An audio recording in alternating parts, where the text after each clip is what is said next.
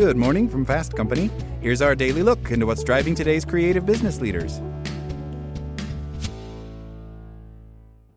This podcast is sponsored by Ramp. Are you the decision maker in your company? Consider this. For the first time in decades, there's a better option for a corporate card and spend management platform. Meet Ramp, the only corporate card and spend management system designed to help you spend less money so you can make more. Most corporate credit cards offer points as incentives, but those points amount to less than their worth in real cash value. Ramp's business cards offer you cash back, real money in your pocket.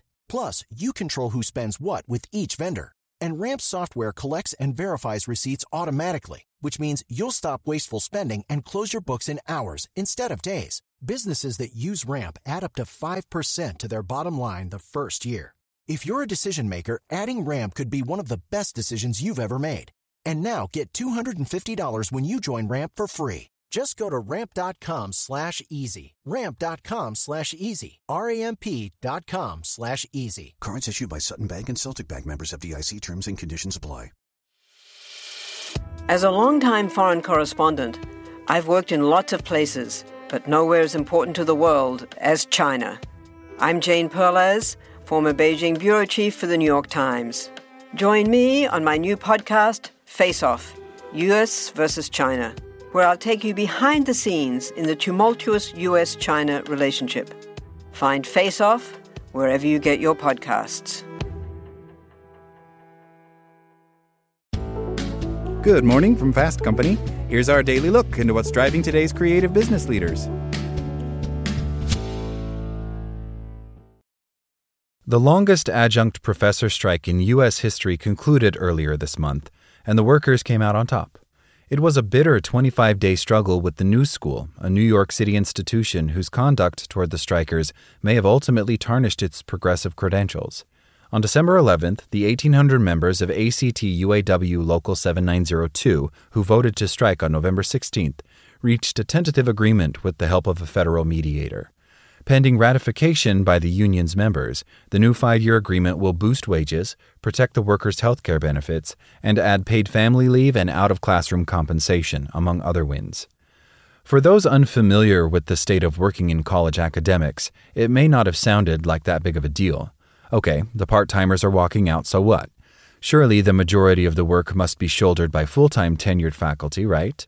This is a world class academic institution, after all, and the student's tuition, which starts at more than $25,000 per year for an undergraduate degree, isn't cheap, to say nothing of the living costs associated with attending a New York City school. All that money has to be going somewhere. Surely it's paying the people who are actually teaching classes, guiding students, and keeping the university running. After all, university president Dan McBride pulls down a cool $1.2 million salary, but at the new school, those untenured part time adjuncts make up a whopping 90% of the faculty. Their part time status is a reflection of a predatory status quo, not their worth or workloads. While Hollywood and prestige TV has done its best to convince us of just how sweet the life of a college professor might be, complete with light workloads, oak paneled offices, leather patched jackets, and starry eyed students, it's pure fiction for the vast majority of people actually tasked with educating college students. Adjuncts are precarious workers who are employed via short term contracts and are paid by the class or credit hour. Employing an army of adjuncts, sometimes called contingent faculty in university administrator speak, instead of hiring for full time tenure track positions, has undoubtedly saved the new school a pretty penny and is a favored cost saving practice across academia. But those saved costs come directly out of workers' pockets, and adjuncts at even the most prestigious, wealthy private universities often lack basic job protections, benefits, or a living wage.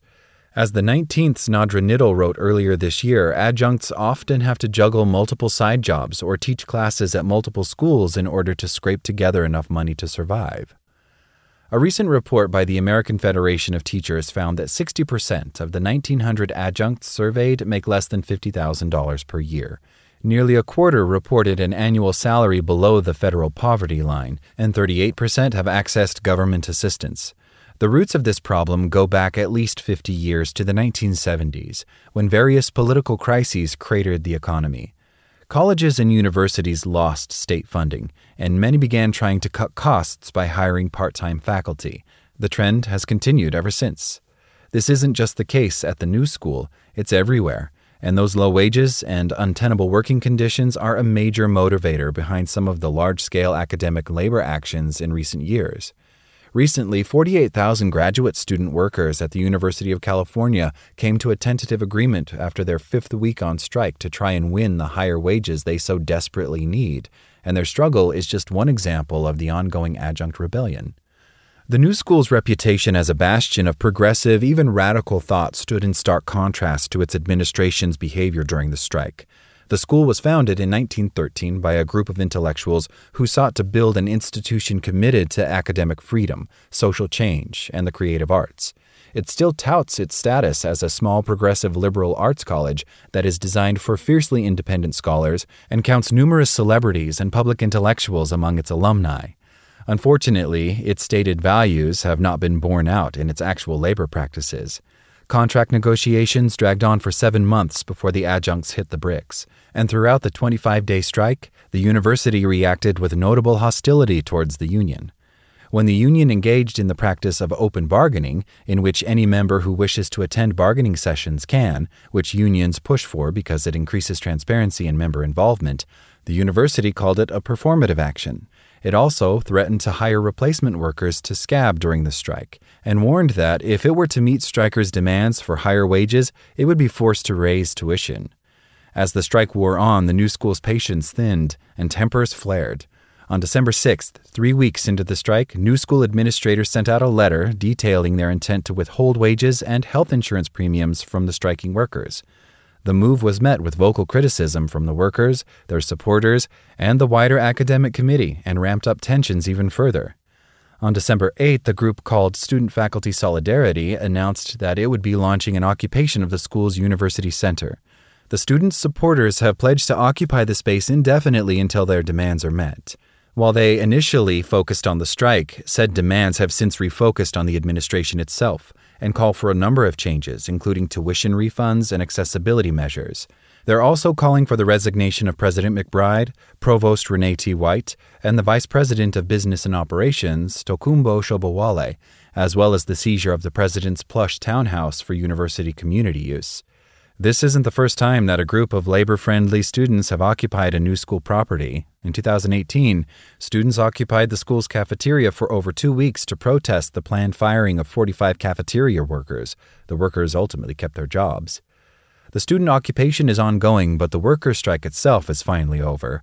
At the new school, the strikers were showered with solidarity from the labor community, as well as from many of the students' parents and tenured faculty who make up their work orbit. That solidarity built strength and ultimately got the workers a deal that they could live with and improve upon.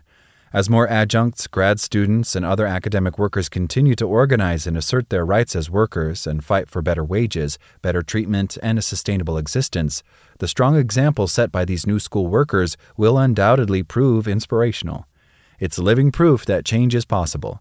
As journalist and new school adjunct Natasha Lennard tweeted jubilantly when the news broke, we won. We won our fair contract. Strikes work. Solidarity works. That's all today from Fast Company. Talk to you tomorrow.